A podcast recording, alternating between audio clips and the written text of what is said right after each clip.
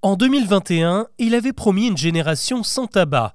Deux ans plus tard, Emmanuel Macron et son gouvernement mettent à nouveau la pression sur les fumeurs avec un nouveau plan national présenté ce mardi.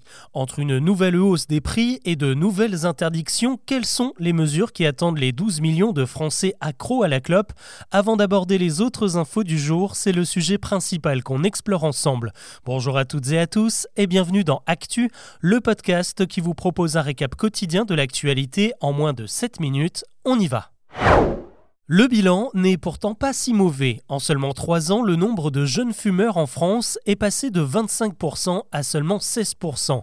Et les addictologues s'accordent presque tous sur les raisons de cette baisse. Elle serait due aux augmentations régulières du prix du paquet qui aujourd'hui coûte 4,50 euros de plus qu'il y a 6 ans. Et si la méthode marche, il n'y a alors aucune raison de s'en priver.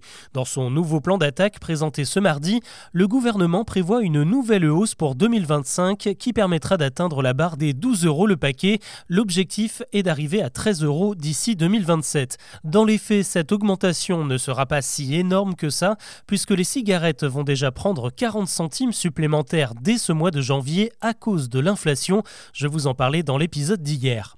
Une autre mesure phare de ce plan, c'est l'interdiction de fumer dans de nombreux lieux. Jusqu'à présent, ce sont les mairies qui prenaient ce genre de mesures, comme celle de Nice qui bannira la clope de ses plages à partir de l'été prochain. Eh bien, Christian Estrosi n'aura même pas besoin de prendre un arrêté puisque c'est l'État qui vient de prendre la main et qui va interdire de fumer sur toutes les plages de France, mais aussi dans les parcs publics, les forêts et aux abords des écoles. Enfin, un autre produit était dans le viseur du gouvernement, ce sont les puffs, ces cigarettes électroniques jetables vendues et marketées comme des sucettes avec des goûts sucrés et des emballages flashy. Pour beaucoup de professionnels de santé, c'est une porte d'entrée vers le tabagisme ou au moins vers le vapotage qui, dans ce cas-là, n'est plus considéré comme un produit de sevrage du tabac. Les puffs risquent donc d'être interdites purement et simplement. Ce sera aux députés d'en juger avec un vote à l'Assemblée prévu lundi prochain. Avec ce nouveau plan, l'objectif est double. Il faut d'abord préserver la santé des Français.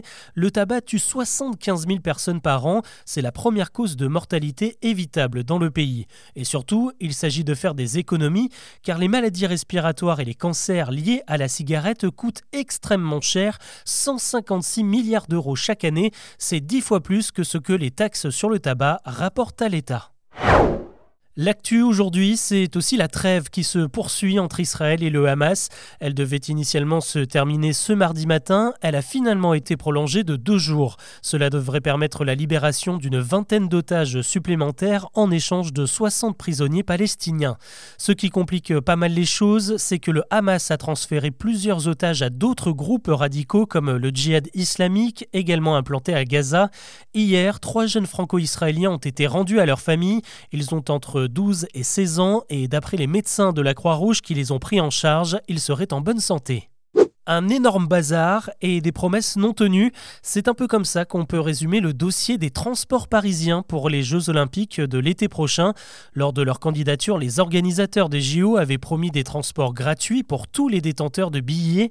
Eh bien, ce ne sera pas du tout le cas. Au contraire, la région Île-de-France annonce que le billet va passer de 2,10 euros à 4 euros pendant toute la durée de la compétition et pour tout le monde.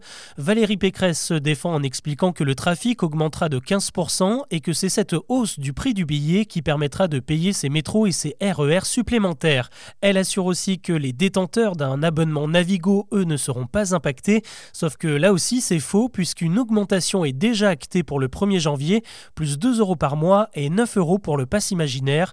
Seule solution pour éviter de payer 4 euros cet été, il faudra acheter vos tickets à l'avance. Elle revient tous les ans. La journée mondiale de lutte contre le sida, c'est ce vendredi 1er décembre, l'occasion de parler de la maladie et de faire de la prévention et de sensibiliser. Et a priori, il y a encore un peu de boulot. Selon un sondage, 8 Français sur 10 s'estiment bien informés sur le VIH et il y a donc 20% de la population qui estime avoir de grosses lacunes sur le sujet et notamment les plus jeunes. Dans le détail, ce sont surtout les progrès contre le sida qui sont mal connus. 6 personnes sur 10 pensent que le préservatif est le le seul moyen de se protéger alors qu'il existe aujourd'hui des traitements préventifs. 70% des 15-24 ans estiment que l'espérance de vie des malades est réduite alors qu'elle est désormais normale avec une bonne prise en charge. Je vous en avais déjà parlé dans un précédent épisode. C'est ce mardi que le tout premier vol transatlantique alimenté au carburant vert a décollé depuis Londres. Ce Boeing 787 équipé d'un tout nouveau moteur Rolls-Royce doit atterrir à New York sur les coups de 20 heures. Un trajet réalisé sans une seule goutte de kérosène. Son carburant a été produit à base d'huile usagée, d'algues et de bois.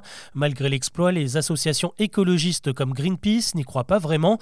Les infrastructures nécessaires pour fabriquer du carburant vert sont encore très loin de pouvoir alimenter tous les avions de la planète. Et si vous partiez bosser au pays de Mickey Le patron de Disneyland Paris s'exprimait dans Le Parisien ce lundi pour rappeler que le parc recrute à tour de bras depuis début novembre. Près de 8500 postes à pourvoir et ce qui est très recherché, ce sont des techniciens pour entretenir les manèges. Le parc veut aussi amener du renfort dans son nouvel univers consacré aux Avengers et commence à embaucher pour l'ouverture de la nouvelle zone dédiée à la Reine des Neiges en 2025. On termine avec une véritable hécatombe. À quelques jours de l'élection de Miss France 2024, les candidates ont toutes passé le fameux test de culture générale. Au programme, une dictée sur le thème de la Guyane où elles sont en stage et de nombreuses questions sur l'histoire, la géographie, l'actu ou encore l'écologie. La nouvelle patronne des Miss, Cindy Fabre, avait promis de corser l'exercice. Eh bien, ça n'a pas manqué. La moyenne générale est de seulement 10 sur 20. La première de la classe, c'est Miss Alsace avec un 14 il faut dire que certaines questions étaient euh, quand même plutôt pointues, comme euh, le pourcentage d'eau douce sur Terre, le nombre de restaurants étoilés dans le département de la Côte d'Or, ou encore euh, sur quelle main se repose la statue du penseur de Rodin. Voilà ce que je vous propose de retenir de l'actu aujourd'hui. On se retrouve demain pour un nouveau récap.